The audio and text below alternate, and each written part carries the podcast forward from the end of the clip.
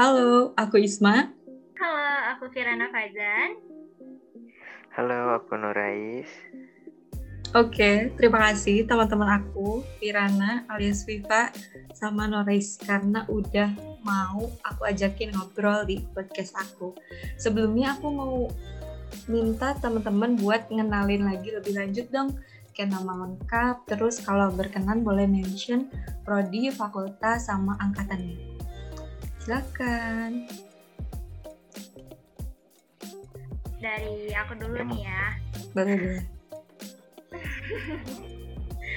Eh, sebelumnya makasih banyak ya Isma udah eh, ajak aku untuk gabung di podcastnya Isma buat ngobrol-ngobrol, bincang-bincang.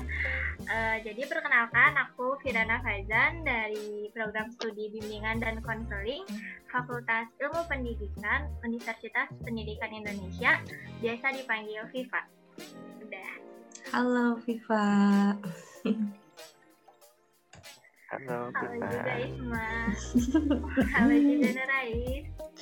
Oke deh, silakan Nurais. Halo, Kenalin ya, nama saya Norais Kusuma Saputra. Ya, dipanggilnya Norais atau enggak Is gitu.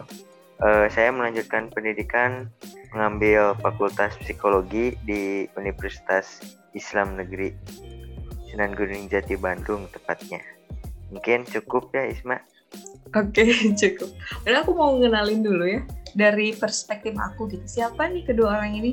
Jadi Viva ini adalah eh Viva sama Norais ini adalah teman SMA aku. Kalau Viva kita sekolah sekolah kelas 10. Kalau Norais kita sering setim debat. ya guys. Gitu. Terus Ya Kenapa? benar. Kenapa aku-. Pas belum kenal juga udah setimnya.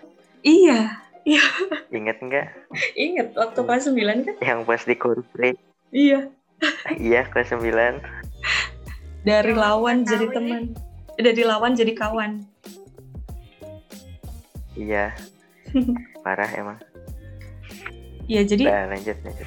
kenapa aku uh, ajak kalian berdua nih karena menurut aku menarik ketika bicara tentang prodi kalian BK sama psikologi karena sejujurnya aku baru ngeh gitu bahwa keduanya itu beda gitu jadi aku ajak kalian buat biar aku lebih ngeh lagi gitu tentang kedua prodi ini oke deh kita mulai dari deskripsi dari masing-masing prodi boleh deh dari Viva dulu deskripsiin dong secara singkat tentang prodi kamu yaitu BK. Iya, jadi bimbingan konseling atau kalau di unit aku dosen-dosen itu manggil bimbingan konseling itu disebutnya psikologi pendidikan dan bimbingan sama aja, cuma beda namanya aja. Eh, itu tuh maksudnya BK ini prodi yang mempelajari ilmu psikologi yang meliputi ilmu perilaku manusia, teori, teori psikologi yang nantinya diterapkan di bidang pendidikan. Jadi benar-benar khusus di bidang pendidikannya aja. Jadi eh, belajar memahami kepribadian manusia, terus eh, yang berhubungan dengan kehidupan sosial masyarakat, mulai dari perilakunya, pikiran dan aktivitas masyarakat. Itu Isma. Oke. Agak-agak nyinggung ke psikologi gitu ya karena mirip-mirip. Boleh nih sekarang giliran dari Norais Iya. Deskripsiin tentang prodi psikologi. Ya, kalau psikologi itu kan simpelnya itu ilmu yang mempelajari jiwa gitu. Hmm. Udah sih itu konsep dasar dari psikologi. Beda dengan yang eh, pipa tadi kan. Kalau pipa kan mempelajari ilmu jiwa tapi hanya di kubu pendidikan di apa bagian pendidikan gitu. Jadi si circle-nya itu berjalan di lingkungan pendidikan gitu. Nah, kalau misalkan ilmu psikologinya ya kita harus belajar dari mulai sejarahnya, kemudian bagaimana psikologi itu dianggap sebagai ilmu empiris. Soalnya kan dulu psikologi itu belum dianggap ilmu empiris dikarenakan kebenarannya yang masih apa sulit untuk dibuktikan gitu. Hmm. Nah, jadi ya inti dari psikologi itu yang mempelajari jiwa. Semua ilmu yang mempelajari jiwa disebut bisa disebut psikologi gitu. Mungkin untuk lebih jelasnya nanti di ngobrol lah sharing-sharing. siap. Jadi pada dasarnya sih apa yang dipelajari hampir sama kayaknya ya tentang psikologi, cuman ranahnya aja yang berbeda. Sebelum kita uh, ulik-ulik lagi nih perbedaan antara keduanya, aku pengen tahu dong teman-teman lolos lewat prodinya jalur apa nih? Siapa dulu nih? Eh, Apa dulu? kalau Apa Nurai? dari pipa mungkin Boleh, boleh. dari pipa pipa dulu Ah, Oke oke. Kalau aku masuk prodi BK lewat jalur SBMPTN. Hmm. Alhamdulillahnya. Alhamdulillah. Berarti ini pilihan pertama kamu ya, Pip? Iya benar. Itu tuh masuknya rumpun apa? Saintek atau soshum? Masuknya ke Runpun Sosum karena eh, apa? Bimbingan dan konseling ini masuknya ke Fakultas Ilmu Pendidikan yang ada di Fakultas Ilmu Pendidikan itu hampir seluruhnya Rumpun Sosum. Oke. Kayak PGSD yang kayak gitu juga. Hmm. Menarik, menarik. Kalau Naris gimana? kalau saya alhamdulillah jalur SBMPTN juga Pilihan satu dari juga. pilihannya sih saya. Pilihannya psikologi semua. Oh, ya alhamdulillah psikologi. Jadi pilihan pilih. dua gitu kalau nggak salah ya. Oh, kok kalau nggak salah satunya teh ada ada universitas sebelah lah. Oh, universitas yang di sini ya? ada pokoknya mah di antara dua kalian lah. Oke. jadi Oh, Tapi tapi tetap pilihan kan ya di tapi UIN juga. alhamdulillah lulus Iya lolos SBM juga alhamdulillah ini teh nggak ada persiapan eh lolos alhamdulillah Serius gak ada soalnya persiapan. emang gitu Itu berarti kamu masuknya Jadi, apa? aku Rumpun apa? aku ikut atau TU. saintek? ikut TEWES sosum kalau di Oh. ikut sosum tapi tapi dalamnya itu saintek Hmm. dalamnya Wow. dalam dalam fakultasnya saintek sosumnya itu cuman tiga mata kuliah gitu kalau nggak Oh. salah lupa lagi iya Oke. bingung bukan Aku juga bingung nih. Oke, ini menarik ya. Karena jujur ini Maya. Aku tuh ketika tahu sebenarnya hmm, aku mau nanya tentang alasan kalian milih prodi yang bersangkutan gitu. Boleh dari Viva dulu deh. Kalau aku hmm, pilih prodi BK ini karena pengen ngedengerin keluh atau curhatan para remaja, apa pun itu kisahnya. Soalnya aku nggak mau mereka ngerasa sendiri atau ngerasa nggak punya teman cerita. Pengen hibur mereka yang lagi sedih, terus kasih eh, alternatif solusi buat mereka. Ya sederhananya, ya pengen banget eh, nemenin mereka kalau misalnya mereka ngerasa sendiri gitu. Keren emang.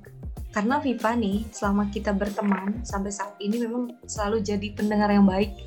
Selalu kasih tips-tips, selalu kasih solusi yang baik gitu. Kayak merasa nyaman aja curhat sama Viva. Makanya banyak banget nih kayaknya yang curhatin ke Viva ya. banyak sampai aku lupa mereka curhatin apa aja. Parah sih. Karena se seenak gitu, seenak itu gitu cerita sama Viva. Nah, lain sama Viva, Kasih, Karena- terima kasih semua. sama-sama. Lain sama Viva, yang aku tahu Viva itu emang gimana ya istilahnya ketika Viva pilih BK, aku tuh udah oh iya gitu, emang kayak gitu. Tapi kalau Norais, aku rada-rada, hah serius mau bi mau pilih psikologi? Karena gini, itu kan pertama kali kita pemetaan itu waktu kelas 12 kan. Terus aku li- eh, ditampilin semua seangkatan. Terus aku lihat Norais, hah? Psikolog? Kan. Psikolog gitu. Kayak gak nyangka gitu. Karena aku melihatnya Norais itu kayaknya ini orang-orang yang bakal masuk ke hukum pol- politik yang kayak gitu gitu. Atau kayak matematik. Enggak ke psikologi gitu kalau kamu gimana nih sebenarnya alasan kamu pilih psikologi itu kenapa? Jadi gini ceritanya teh nih sama aku teh kan udah udah mau pemetaan SNMPTN ya. Ay, aku teh bingung. Malah ya malah apa ya? Malah terselimuti sama kecandaannya aku gitu deh. Jadi keseriusan aku teh tertutup sama kecandaannya aku. Oh iya, iya aku iya teh gitu, bingung pas aku teh nanya ke kakak aku gitu. Kuliah ngambil apa ya? Kata kakakku kata aku teh. Terus kata kakak aku teh ya kamu maunya apa? katanya. Ya udahlah ngikut kakak aja kata aku teh. Ngambil hukum katanya teh. Ya kata aku teh. Terus kata kakak aku teh janganlah jangan jangan ikutin kata aku teh. Ya udah aku teh gengsi kan gitu. Boleh ngikutin gitu. Terus aku teh bingung ngambil apa gitu. Terus kata kakak aku teh nih channel psikolog bagus cina. tapi susah masuknya kata kakak aku teh ya udahlah coba aja kata aku. Teh udah ngambil psikolog terus pas ngambil psikolog kan orang-orang pada pada aneh gitu. Kenapa kamu psikolog kenapa kamu Tuh kan. psikolog gitu. Berarti nggak aku aja Bahkan kan yang teman- aneh teman-teman. Sejujurnya aku juga Teman-teman nongkrong aku aja. psikolog. gimana gimana Ray? teman-teman nongkrong aku aja. Cina, ya kata kasarnya eh kamu bener ngambil psikolog nggak salah. Nggak asal ngomong gitu ya enggak lah kata aku teh terus aku tuh mikirnya gini oh, psikolog mah gampang lah cuman ilmu talar gitu kan. Maksud aku cuman sekedar menalar memprediksi gitu kan. Eh pas udah masuk ke psikolognya dikasih penelitian satu aja udah pusingnya minta ampun. Yang survei itu di grup Oh, iya. tuh nggak ada yang respon parah.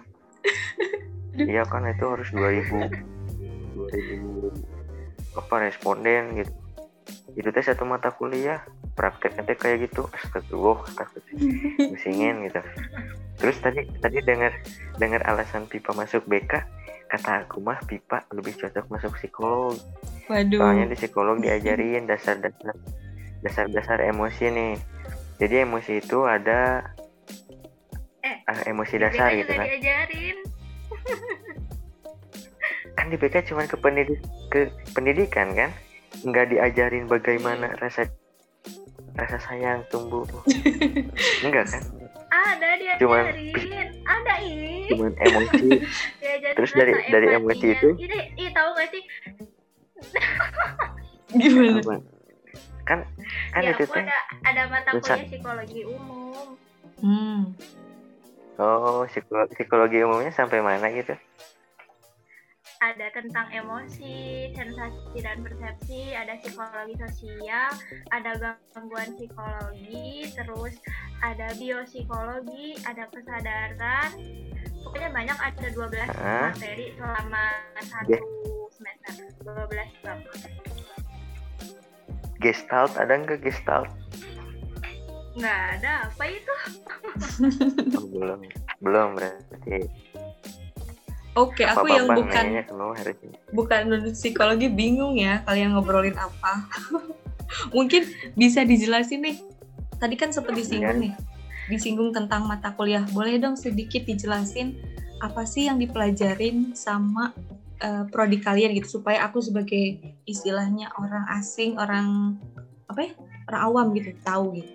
Gimana? Dari Viva dulu mungkin itu dari itu Oke. pipa aja dulu pipa Kalau dari aku, satu semester ini tuh ada 8 mata kuliah. Totalnya 20 SKS. Mata kuliahnya itu ada psikologi umum. Tadi udah sempat disinggung kan, psikologi umumnya itu belajar tentang biopsikologi, kesadaran, sensasi dan persepsi, emosi dan motivasi, gangguan psikologi. Pokoknya banyak, ada 12 materi. Terus eh, ada psiko, ada mata kuliah Nah, itu tuh belajar tentang fase-fase dan tugas-tugas perkembangan bayi, anak kecil, remaja. Terus yang ketiga ada mata psikologi mata kuliah psikologi pendidikan. Nah, di psikologi pendidikan ini belajar eh, kayak gimana sih caranya menjadi guru yang efektif. Terus manajemen kelas juga diajarin. Terus mata kuliah yang keempat ada dasar-dasar bimbingan konseling. Jadi di sini tuh mulai diajarin kayak pengertian dari bimbingan dan konselingnya sendiri, terus kayak eh, apa perkembangan fisik, perkembangan motorik, perkembangan emosi anak itu kayak gimana, terus perkembangan kepribadian juga dikasih tahu terus ada juga mata kuliah landasan pendidikan kalau landasan pendidikan ini memang semua jurusan di UPI itu diwajibkan mempelajari landasan pendidikan karena ini tuh buat e, dasar dari kita untuk nanti menjadi seorang guru. Terus e, sisanya itu ada ada mata kuliah pendidikan kewarganegaraan, pendidikan seni dan bahasa Inggris. Hmm. Udah. Banyak ya. Kayaknya banyakkan mata kuliah Viva deh daripada aku. Boleh deh. Dari Narai sendiri mata kuliahnya gimana? Mungkin ada yang sama gitu sama Dari aku mah sedikit. Ya ada yang tadi di tipe itu kan psikologi umum. Nah di Hmm. aku mah itu teh pengantar psikologi. Jadi Hmm. dasar-dasar ilmu psikologi emang dari situ. Terus eh, paling ada di, dari psikologinya dulu ya. Saya 20 SKS sama 20 SKS paketan gitu. Eh, pengantar psikologi terus sejarah psikologi. Nah, sejarah psikologinya itu ya lumayan agak dalam gitu dari mulai kita mempelajari teori dari berbagai ahli, terus teori dari dari si guru, murid sampai ke pengikut gitu teorinya itu. Kayak Hmm. teori Abraham Maslow, Carl Rogers gitu kan. Itu masih apa bersinggungan kayak gitu sejarahnya. Terus di sejarahnya juga diajarin eh apa di dipelajari gitu yang namanya behaviorisme yang itu dari neo behaviorisme kemudian ada juga radikal behaviorisme itu apa terus ada juga psikologi sosial di sini masuk psikologi sosial terus ada juga eh, psikoanalisa di sini masuk. Terus eh, yang ya? ketiga ke psikologi. Apa? Apa Vipa? Jen biasa yang tadi. Psikoanalisa. Psikoanalitik. oh nggak tahu tah. Nama lainnya gitu atau apa tuh teh? Di aku mah cuma analisa gitu. Udah aja tahunya teh. Oh apanya beda berarti. Itunya tadi Ya, aku ya. nyebutin. Terus? Siapa tokohnya. Ih, gila sih hafal. Oh tokohnya Tokoh psikologi Iya. analisa Oh lupa lagi aku mah salah Lanjut ya Oke, boleh. Tahu tahu. Nah terus ke Di aku tuh Banyak Apa yang namanya Statistik Statistik itu bakal dipelajari sampai semester Sekarang aku lagi belajar statistik deskriptif Terus di statistik deskriptif itu kita tuh belajar kayak pelajaran kelas 12 SMA yang terakhir tuh yang simpangan baku yang kayak gitu.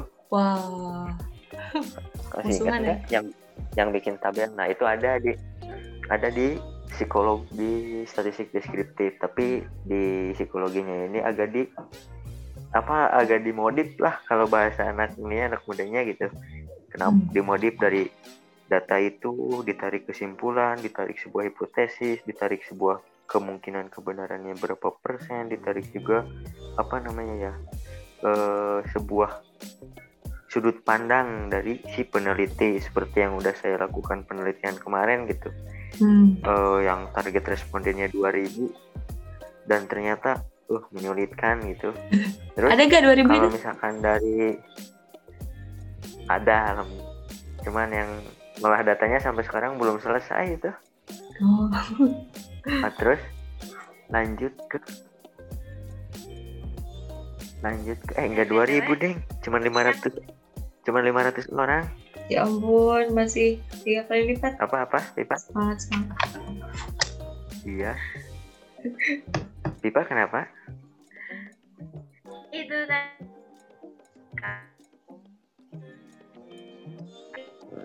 Apa semester lima. iya ya Jadi Statistika apa? situ.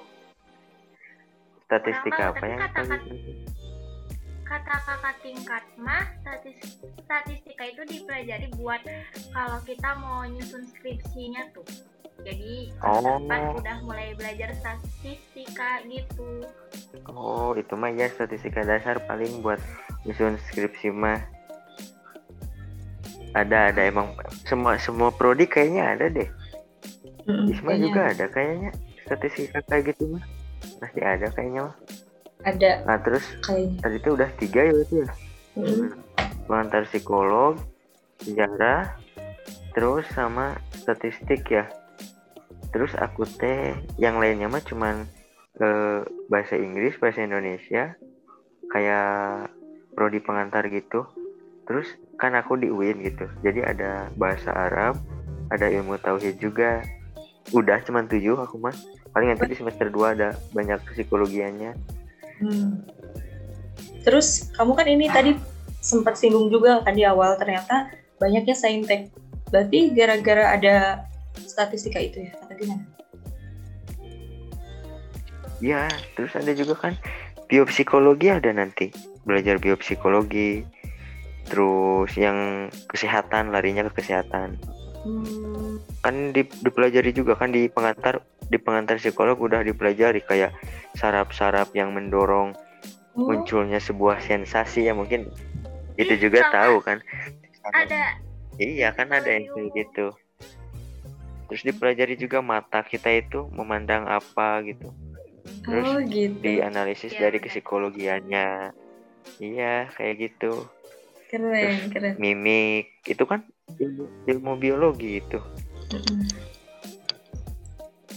Keren, Ya, keren, keren. lanjut lanjut Menarik ya, maksudnya sedetail itu gitu ilmu psikologi in general ya tentang BK-nya juga mirip-mirip.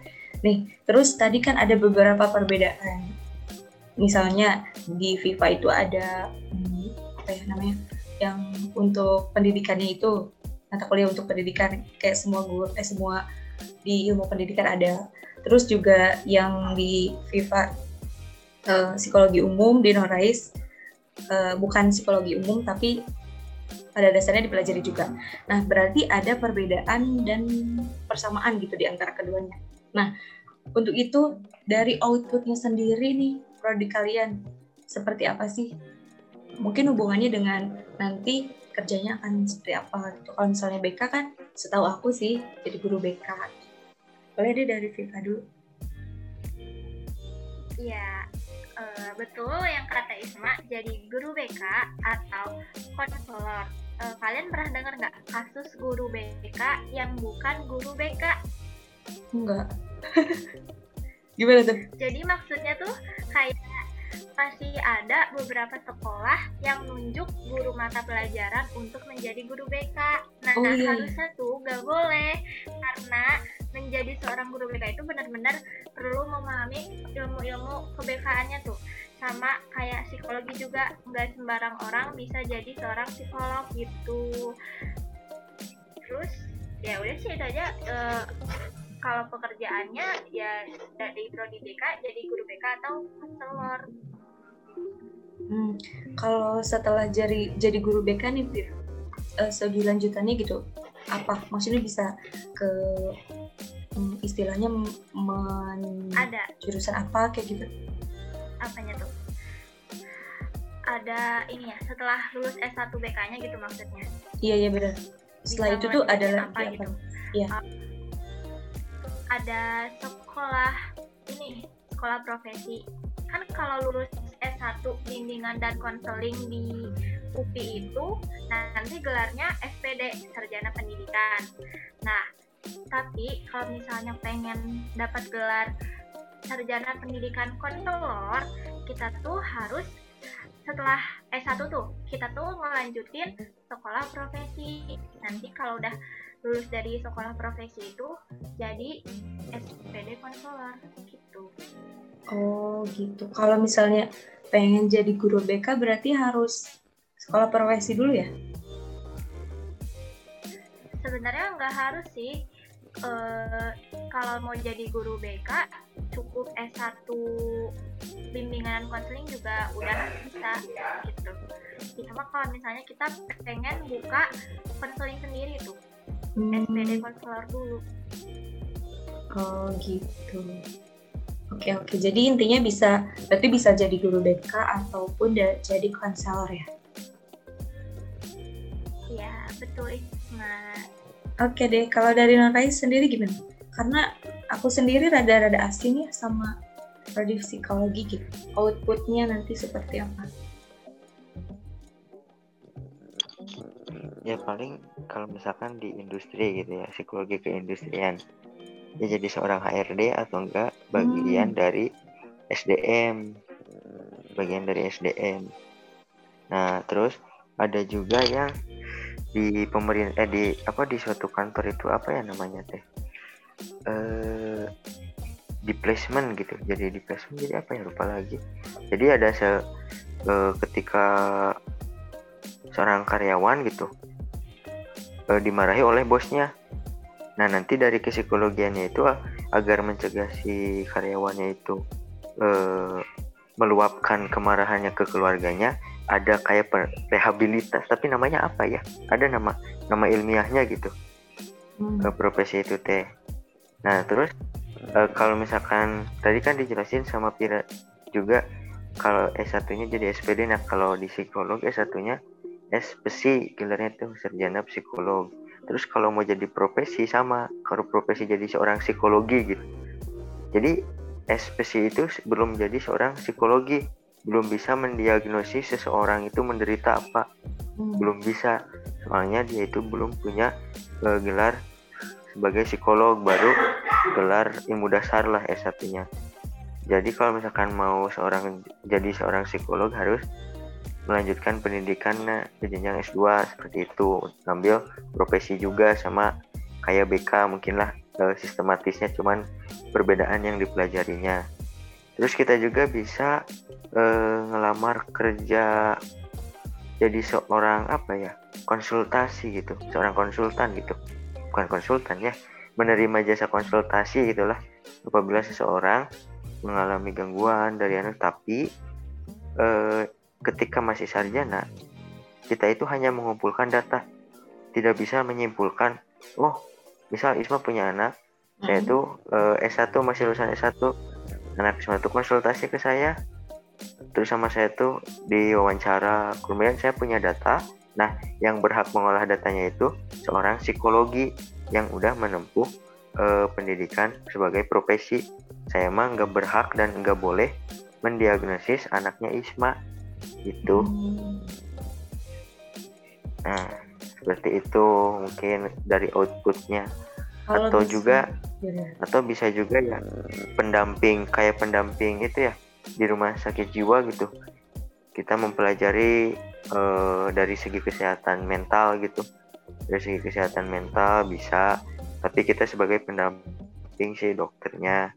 Terus kalau misalkan dari kerja yang berdiri sendiri gitu. Kita seorang motivator bisa. Soalnya kan katanya anak psikologi itu ketika diajak ngobrol paling enak paling enak gitu. Mungkin itu sih ya. Sebenarnya pekerjaan luas tinggal cerdas-cerdas kitanya aja menempatkan diri yang tepat gitu. Jadi guru BK juga bisa dari S1 psikologi. Oh bisa. kayak bisa ngambil itu. Soalnya yang dipelajarinya kan ada psikologi pendidikan di situnya. Hmm.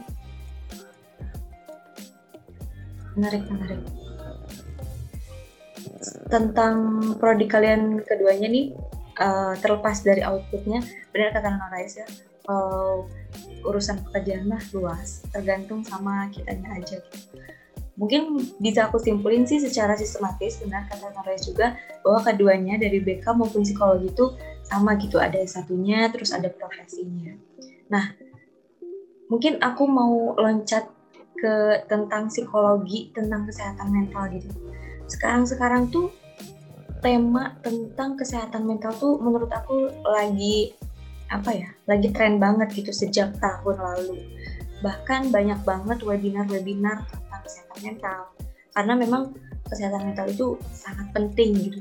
Apalagi di saat sekarang kita lagi eh, WFH gitu kan, main-main di internet tuh gampang sehingga banyak eh, gampang juga kita melakukan istilahnya menjatuhkan mental orang lain gitu sehingga menjadi fokus penting gitu saat ini.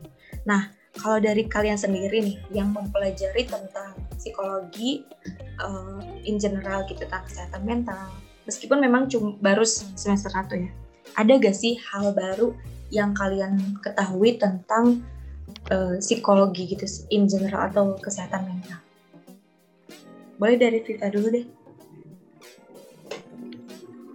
kalau dari in in generalnya ya bukan secara khusus di kesehatan mentalnya boleh boleh jadi hal baru yang aku dapat setelah belajar di prodi BK ini aku tuh jadi lebih banyak tahu tentang perkembangan bahasa, perkembangan kepribadian, perkembangan moral, pokoknya perkembangan-perkembangan lainnya pada anak kecil. Selain anak kecil juga kayak ya contohnya misalnya jadi uh, aku tahu kapan waktu yang normal bagi anak yang bisa berbicara. Terus kapan perasaan psikis anak bisa mulai berkembang. Jadi ya hal-hal sesederhana itu tuh jadi hal baru bagi aku terus emang bisa dipakai buat nanti aku hmm. di masa yang akan datang gitu. Bener-bener. Pokoknya seru deh belajar tentang psikologi ini. Perkembangan-perkembangan anak, fase-fase perkembangannya, tugas-tugas perkembangan bagi anak sama remaja itu jadi kita tahu, jadi tahu kenapa uh, anak kita ini misalnya nggak uh, bisa belum bisa bicara atau apa uh, jadi lebih jadi tahu tuh kira-kira ada apa sih hambatan perkembangan di anak kita ini gitu misalnya. Jadi lebih lebih waspada misalnya buat nanti yang akan datang gitu. Oke. Okay. oh menarik sih. Maksudnya emang dipelajari secara khusus gitu ya perkembangan anak. Karena aku juga kan punya adik ya kayak aku juga ngamatin gitu. Dia bicara awal bicara kapan terus awal ya melakukan hal-hal yang barunya kapan gitu. Ternyata memang ada ilmu khusus gitu untuk pembelajaran. Keren keren. Kalau dari Norai sendiri aku, aku aku nambahin nih. Boleh. Aku nambahin yang Pira nih yang masalah masalah anak kecil nih. Ya kan Isa punya adik nih bisa diamatin secara langsung gitu. Mm. ini tuh ada psikoseksual psikoseksual mm. yang harus apa orang tua tahu ketahui lah yang pertama itu adanya oral stage oral stage itu usianya itu kalau nggak salah ya dari 0 sampai 18 bulan jadi oral stage itu organ tubuh yang menjadi sumber kepuasan seksualnya itu berasal dari mulut lidah bibir dan sekitarnya hmm. jadi kayak misalkan anak um, um, umur 0 sampai 18 bulan menghisap, mengemut atau hmm. menjilat dan mengunyah itu kan jadi kesukaannya pada saat usia titik usia segitu. Kan usia di bawah setahun suka gigit apa gitu ngemut iya. apa. Nah itu teh dikarenakan oral stage-nya itu berada di mulut tidak dan sekitarnya. Nah terus eh, tahap kedua itu pada umur 8 bulan 18 bulan sampai 36 berarti ya dikali dua tuh sampai 36 itu tuh anal stage. Jadi organ tubuh yang menjadi sumber kepuasannya itu anus. Jadi jangan kaget kalau misalkan anak adik Isma misal umurnya itu di atas satu tahun misal hampir tiga tahun gitulah. Ya hmm. intinya 18 sampai 36 jadi eh, kepuasan seksual dari anus ini benda, eh, apa menjadi favoritnya gitu. Misal kayak dia itu suka eh, pup ketika pup itu merupakan titik ternikmat si anak tersebut. Oh, gitu. itu tuh dinamakannya anusnya. Jadi itu teh kita tuh harus tahu jadi kenapa sih anak kecil suka gigitin barang aja kenapa hmm. sih anak kecil pas pup suka diem aja suka kayak yang nggak nangis nggak apa diem aja kayak yang menikmatinya oh, iya, nah itu iya. tuh iya. emang ada penelitiannya gitu hmm. nah terus yang yang ketiga tuh dari umur 3 sampai enam tahun gitu e, namanya teh palik stage gitu ya palik stage itu ya organ tubuh yang menjadi sumber kepuasannya itu alat kelamin baik laki-laki maupun perempuan. Jadi kayak yang gini nih pada umur 3 sampai 6 tahun Isma kan adik Isma misal perempuan. Pasti adik Isma bakalan senang sama ayahnya bakalan banyak main sama ayahnya hmm. bahkan pengen sama ayahnya terus. Misal soalnya itu tuh kalau misalkan anak anak apa adik Ismanya laki-laki gitu pasti bakalan sayangnya ke ibunya gitu nah hmm. terus yang tahap keempat ya berarti latensi stage gitu ya. Ya apa kalau nggak salah gitu ya ini ya direvisi aja sambil searching atau gimana. Itu eh, berakhirnya itu sampai usia puber jadi 6 sampai 12 tahun. Nah tahapan ini tuh eh, kayak ditandai ketertarikan terhadap apa rasa ingin tahu yang ingin besar eh rasa ingin tahu yang besar jadi pada umur 6 sampai 12 tahun rasa penasarannya itu paling besar. Pasti kalau misalkan uh, punya adik kalau secara langsung atau enggak anak di kemudian hari gitu umurnya itu 6 sampai 12 tahun pasti ke orang tuanya itu banyak nanya main itu Hmm. apa? Main itu apa? Kalau misalkan ke kakaknya teh itu itu apa sih? Berisik misal. Teh kenapa ada itu? misal. Pasti ketika ada hal yang tanda bagi dia tanda tanya besar bakalan spontan langsung ditanyakan secara langsung sama dirinya. Nah terus kalau yang yang terakhir nih yang 12 tahun ke atas namanya teh genital stage. Jadi so, si anak itu menjalin relasi sebanyak mungkin. Jadi mencari mencari apa lingkungannya gitu. Kayak misalkan anak laki-laki kan eh, berarti di sini awal SMP pasti pengen nongkrong sama teman-teman banyak kenalan banyak apa banyak teman di setiap tempat. Pasti itu bakalan terjadi sama anak di usia 12 tahun ke atas. Mencari teman sebanyak mungkin karena di situlah titik kepuasannya. Kayak gitu. Ih keren banget. jadi kita tuh tahu kenapa? Kalau misalkan anak kecil lagi gigit-gigit. Jadi itu jangan jangan dilarang. Eh jangan gigit itu jangan kayak gitu. Kasih benda buat digigit yang lebih baik gitu. Misal Hmm. awalnya gigit remote kan nah kamu beliin yang biasa pakai gigit. Kan kata orang tua dulu oh mau tumbuh gigi gini gini gini. Gitu kan Mm-mm. alasannya teh. Padahal mah bukan Iya, gara-gara mau tumbuh gigi tapi emang itu eh apa namanya eh, tingkat kenikmatannya gitu. Psikoseksualnya itu lagi masa oral stage gitu terus Hmm. kalau misalkan lihat eh, adik adik Isma pas lagi main-main tiba-tiba lari sendirian terus diem aja tiba-tiba pup nah itu tuh dia tuh lagi mencari mencari apa apa menikmati masanya gitu Hmm. Nah dalam masalah itu juga eh, harus adanya toilet training gitu ya. Lupa saya yang tahap kedua. Jadi Isma tuh harus eh, ngasih eh, edukasi ke adiknya kalau bisa ya. Eh, ketika anak usia 18 sampai 36 bulan itu jangan keseringan dipakein pampers gitu. oh iya iya Dikarenakan nanti kebiasaan si toilet trainingnya itu ya udah di celana, di celana. Karena apa? Karena dia merasa nyaman. Kalau misalkan dia nggak pakai pampers nanti kan basah. Nah, ajari nanti ke sini, ke sini kalau pipis ke sini, kalau pup ke sini. Karena tapi di situ, repot kalau toilet training itu toilet training itu emang repot gitu tapi itu teh penting gitu ya. apa ya yang membuat pentingnya itu kayak apa Kebiasaan gak sih gitu yang gitu? berpengaruh teh pokoknya ya, adalah nantinya mempengaruhi Iya. kehidupan Iya. yang akan datangnya. Hmm. soalnya oh iya gini nanti menimbulkan eh, karakter jorok boros dermawan perfeksionis dan lain-lain kalau Oh. misalkan eh, toilet training kenapa bisa bisa menimbulkan hal perfeksionis ketika dari kecil seseorang apa si orang bayi diberi pemahaman kamu kalau mau pup ke sini nak gini gini gini wah ternyata buat pup aja ada tempat gitu. Buat pipis aja ada tempat apalagi buat makan buat main dan lain sebagainya.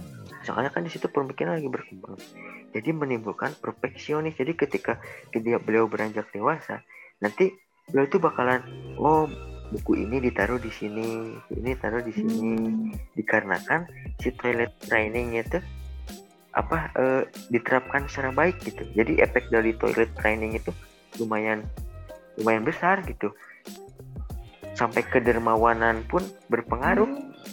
sifat dermawan itu jadi ya kalau misalkan punya adik ya bimbing sama kita gitu atau enggak punya anak di kemudian hari bimbing gitu kayak Bagus. gitu Isma jadi bagus kalau banget punya Kenapa?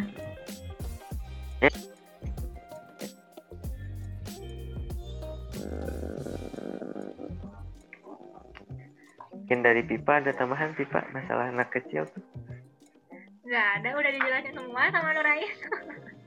Ini kayaknya Aku cuma pengen nambahin aja ini. Apa? Apa? Itu. sok pipa dulu. Enggak, cuma mau nambahin dikit aja.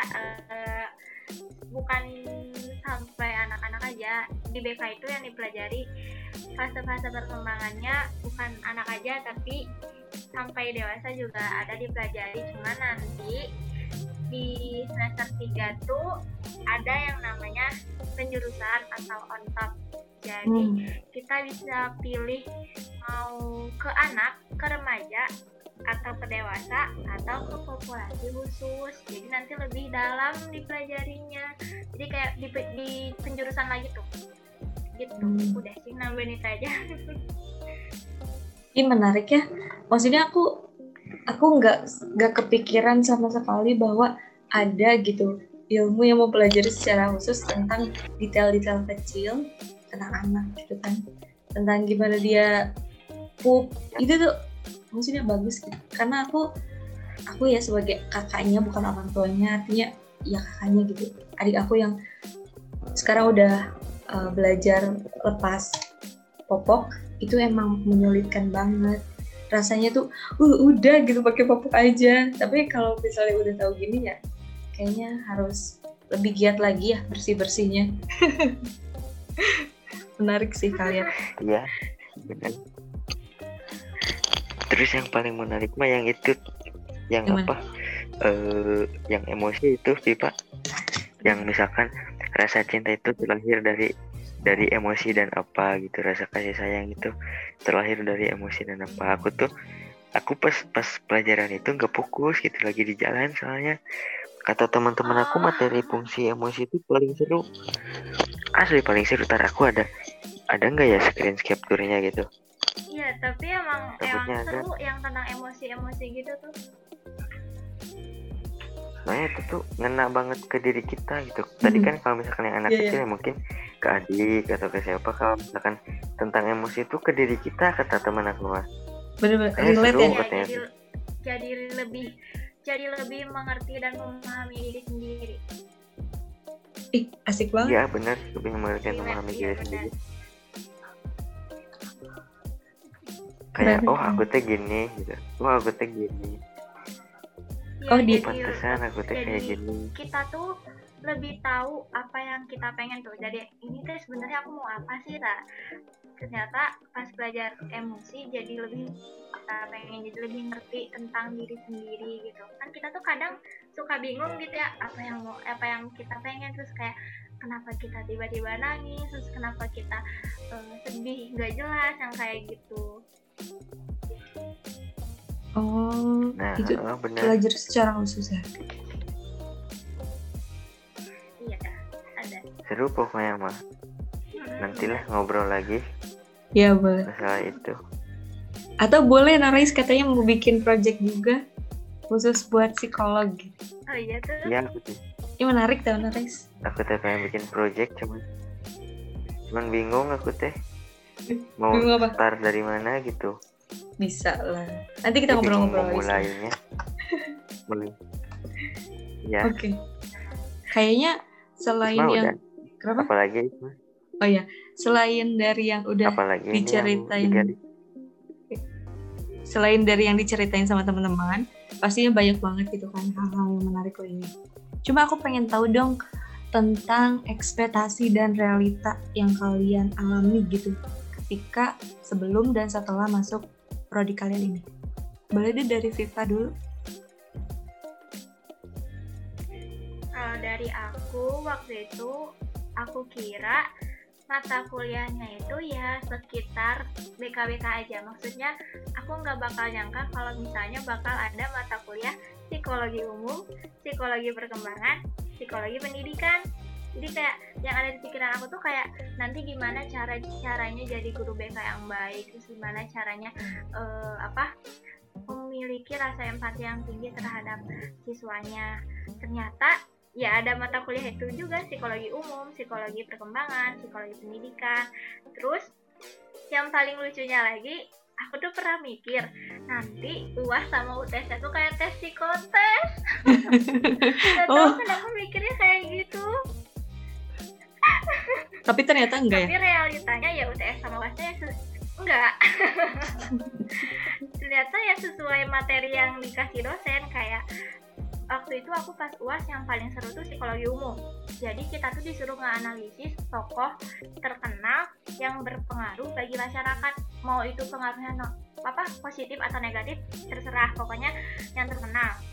Dan berpengaruh. Nah, aku itu waktu itu pilih Mbak Nana atau Mbak Hmm. Najwa Shihab. Jadi eh, selama ngerjain uasnya itu ya kitanya tuh nggak nggak nggak tertekan tuh. Jadi kayak malah seneng tuh nggak analisis Mbak Najwa Shihab gitu, nggak analisis orang-orang tokoh-tokoh terkenal gitu. Ternyata uasnya tuh kayak gitu. Seru. ya. Udah sih itu aja selebihnya mah ya itu sesuai realita. Oke. Kalau dari Norais gimana? kalau dari aku mah ekspektasi aku teh ya itu psikologi teh ilmu talar tapi ternyata ilmu yang patut untuk dibuktikan empiris banget gitu. Hmm. salah salah prediksi aku udah sih itu aja yang yang bikin kaget mah oh ternyata belajar statistik juga oh belajar biologi juga nantinya gitu Padahal sosum ya. bingung nah sosum Bisa lah belajar mah. ah iya bisa bisa banget lah Kalau- Isma ngambil apa itu Astagfirullah kamu nggak tahu. kita aja nih Isma dulu. Aku dari kimia kan jelasin dulu. Isma ngambil Ikan aku mau wawancara oh kalian. iya ya anak nangor ya Iya.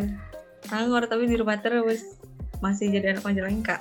Kita udah bahas tentang ekspektasi dengan realita yang teman-teman dapetin gitu setelah masuk prodi masing-masing. Terus aku pengen dong hmm, tahu gitu hal apa yang pengen kalian lurusin tentang eh, prodi kalian karena lumayan banyak stigma gitu kan di masyarakat ataupun di kalangan siswa yang mau masuk prodi ini. Boleh deh, Rifa. Kalau aku sebenarnya bukan prodinya ya. Ya paling kalau ke prodinya itu masih banyak yang nggak tahu kalau jurusan BK itu ada. Kayak Hmm. aku pernah ceri- eh, eh bukan pernah Eh, kayak adik kelas aku ada nanya kan teh mau ke jurusan apa mau masuk apa terus aku jawab mau ke jurusan bimbingan dan konseling terus mereka jawabannya apa coba Apa-apa? mereka mereka bilang hah emang ada ya jurusan bimbingan dan konseling aku Oh. baru tahu loh jadi dari situ aku tuh kayak, kayak kaget banget kok bisa? Gitu ya. Ada yang masih belum tahu sama jurusan bimbingan dan konseling gitu. Padahal peminatnya cukup banyak. Udah sih kalau dari prodinya itu aja tapi yang mau lebih aku lurusin lagi tuh ke eh, pekerjaannya setelah lulus dari prodi BK nah eh, sebelumnya aku tanya dulu menurut Isma eh, apa hal pertama yang Isma pikirin tentang guru BK itu? Kayak gimana tuh? Hmm, guru BK itu kalau aku lihatnya guru BK aku di SMP SMA gitu ya. Kalau guru BK itu tempatnya kita ketika ada masalah. kalau misalnya ada masalah, kita jadi Nah. jadi ada dua skenario tuh. Ada dua skenario. Skenario pertama, apa kita ada Apa masalah, kita ada masalah, datang ke guru BK. Skenario kedua, data, Ah. guru BK datang ke kita karena kita bermasalah gitu. Nah, aku tuh pengen banget ngelurusin stigma itu karena sesungguhnya guru BK itu gak cuma buat siswa-siswa yang bermasalah aja atau cuman buat siswa-siswa yang bandel-bandel aja. Jadi guru BK itu bukan cuma ngurusin siswa-siswa yang bermasalah tapi sesungguhnya guru BK itu diperuntukkan bagi semua siswa secara menyeluruh dan merata. Jadi aku tuh pengen ngelurusin stigma itu. Terus Hmm. eh, bukan cuma buat siswa-siswa yang ini aja apa kayak misal kita tuh pengen em, konsultasi tentang jurusan yang dimau kan pasti pikirannya ya kalau ke guru BK kalau nggak yang tadi yang kata Isma masalah ya itu konsultasi jurusan kan nah aku tuh pengen ngurusin nggak cuma itu BK tuh nggak cuma tentang itu tentang dua hal tersebut justru BK itu eh, apa mendorong siswanya eh, supaya mencapai perkembangan atau mencapai potensi yang tepat untuk dirinya sendiri. Terus ada juga yang berstigma kalau guru BK itu cuma ngasih nasihat doang. Jadi kayak e, memberikan nasihat aja kepada siswanya. Dan e, dan itu tuh salah. Guru BK itu memberikan jalan atau membimbing siswanya untuk mencari solusinya sendiri. Jadi guru BK itu memberikan kesempatan kepada siswanya untuk mencapai pemahaman diri dan menemukan solusi untuk masalah sendiri. Uh, jadi uh, yang membuat keputusannya tuh ya siswanya sendiri. Guru BK tuh cuma ngebantu pikiran siswa biar nggak buntu tuh kayak aduh aku bingung ini solusinya kayak gimana. Jadi guru BK tuh nggak langsung ngasih tahu solusinya kamu harus gini gini gini. Nah enggak enggak kayak gitu. Jadi dibimbing secara bertahap supaya dia dengan sendirinya menemukan solusinya sendiri gitu. Kayak gitu. Sayangnya aku baru tahu semua yang aku yang kamu jelasin itu setelah lulus SMA setelah lulus sekolah gitu. Jadi nggak ada lagi guru BK kalau di kuliah. Atau ada ya? Aku nggak tahu.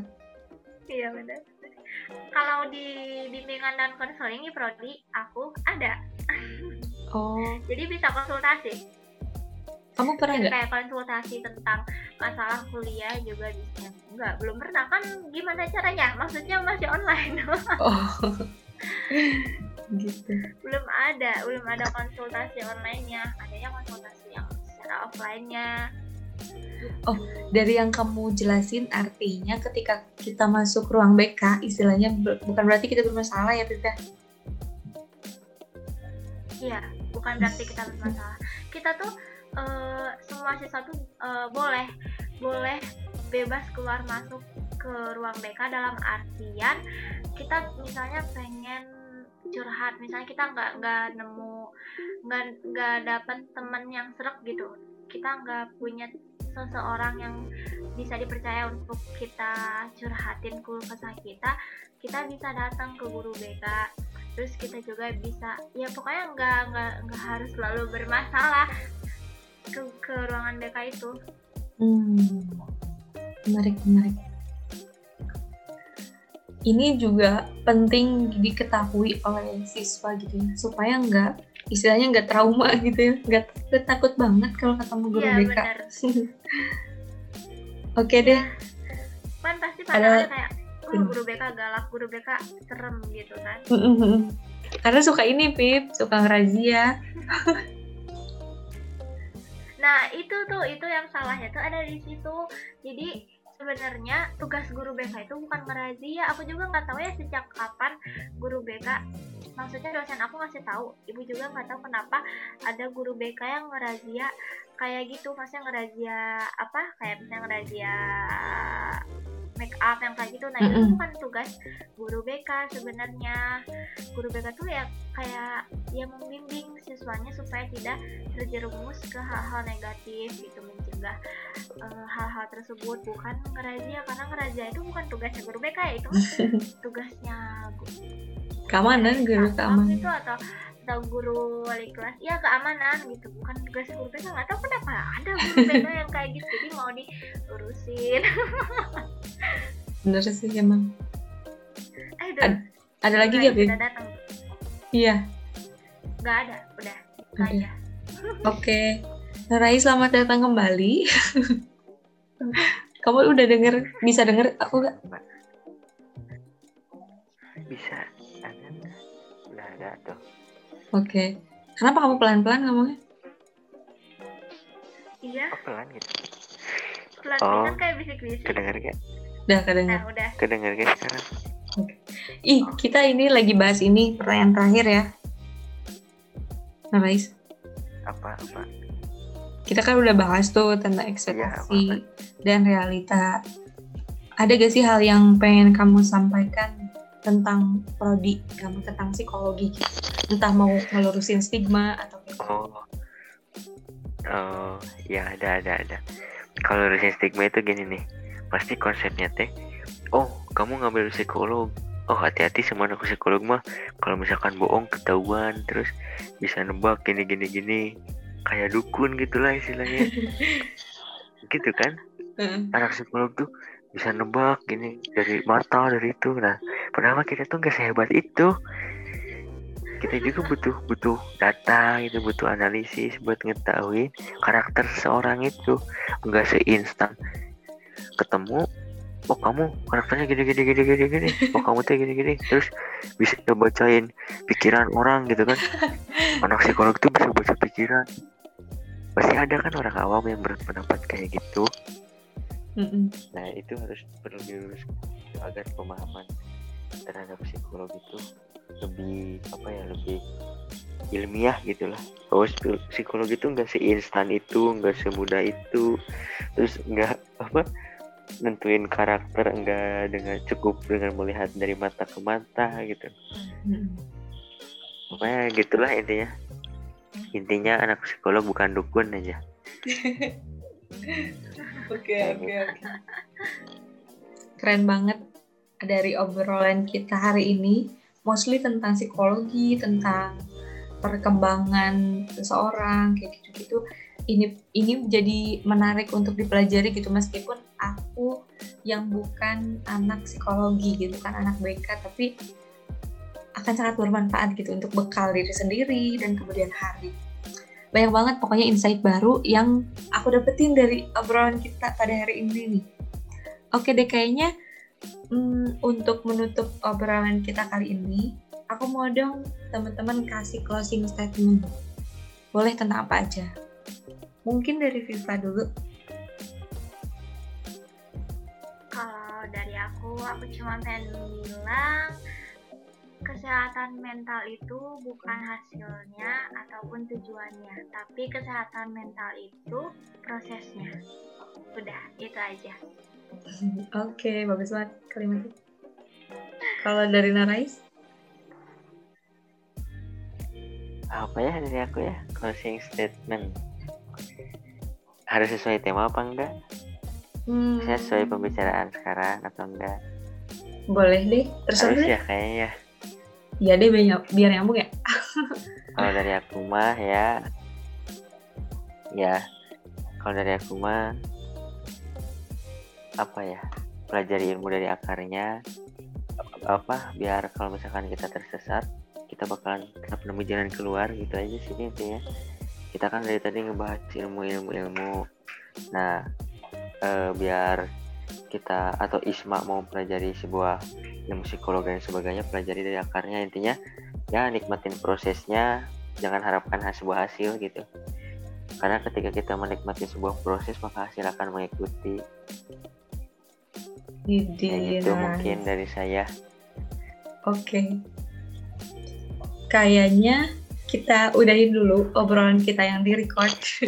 kita bisa ngobrol lagi yang tidak di record. ya udah Oke, terima kasih teman-teman karena udah udah menjawab semua pertanyaan-pertanyaan aku, udah ngejelasin banyak hal. Semoga teman-teman ada mengambil hikmah lah, hikmahnya lah dari obrolan kita dan tentunya teman-teman yang dengar juga dapat insight baru tentang apa yang kita udah obrolin. Oke deh, gitu aja dulu. Dengerin aja dulu. Siapa tahu suka. siapa tahu suka Oke deh, sampai jumpa di podcast selanjutnya.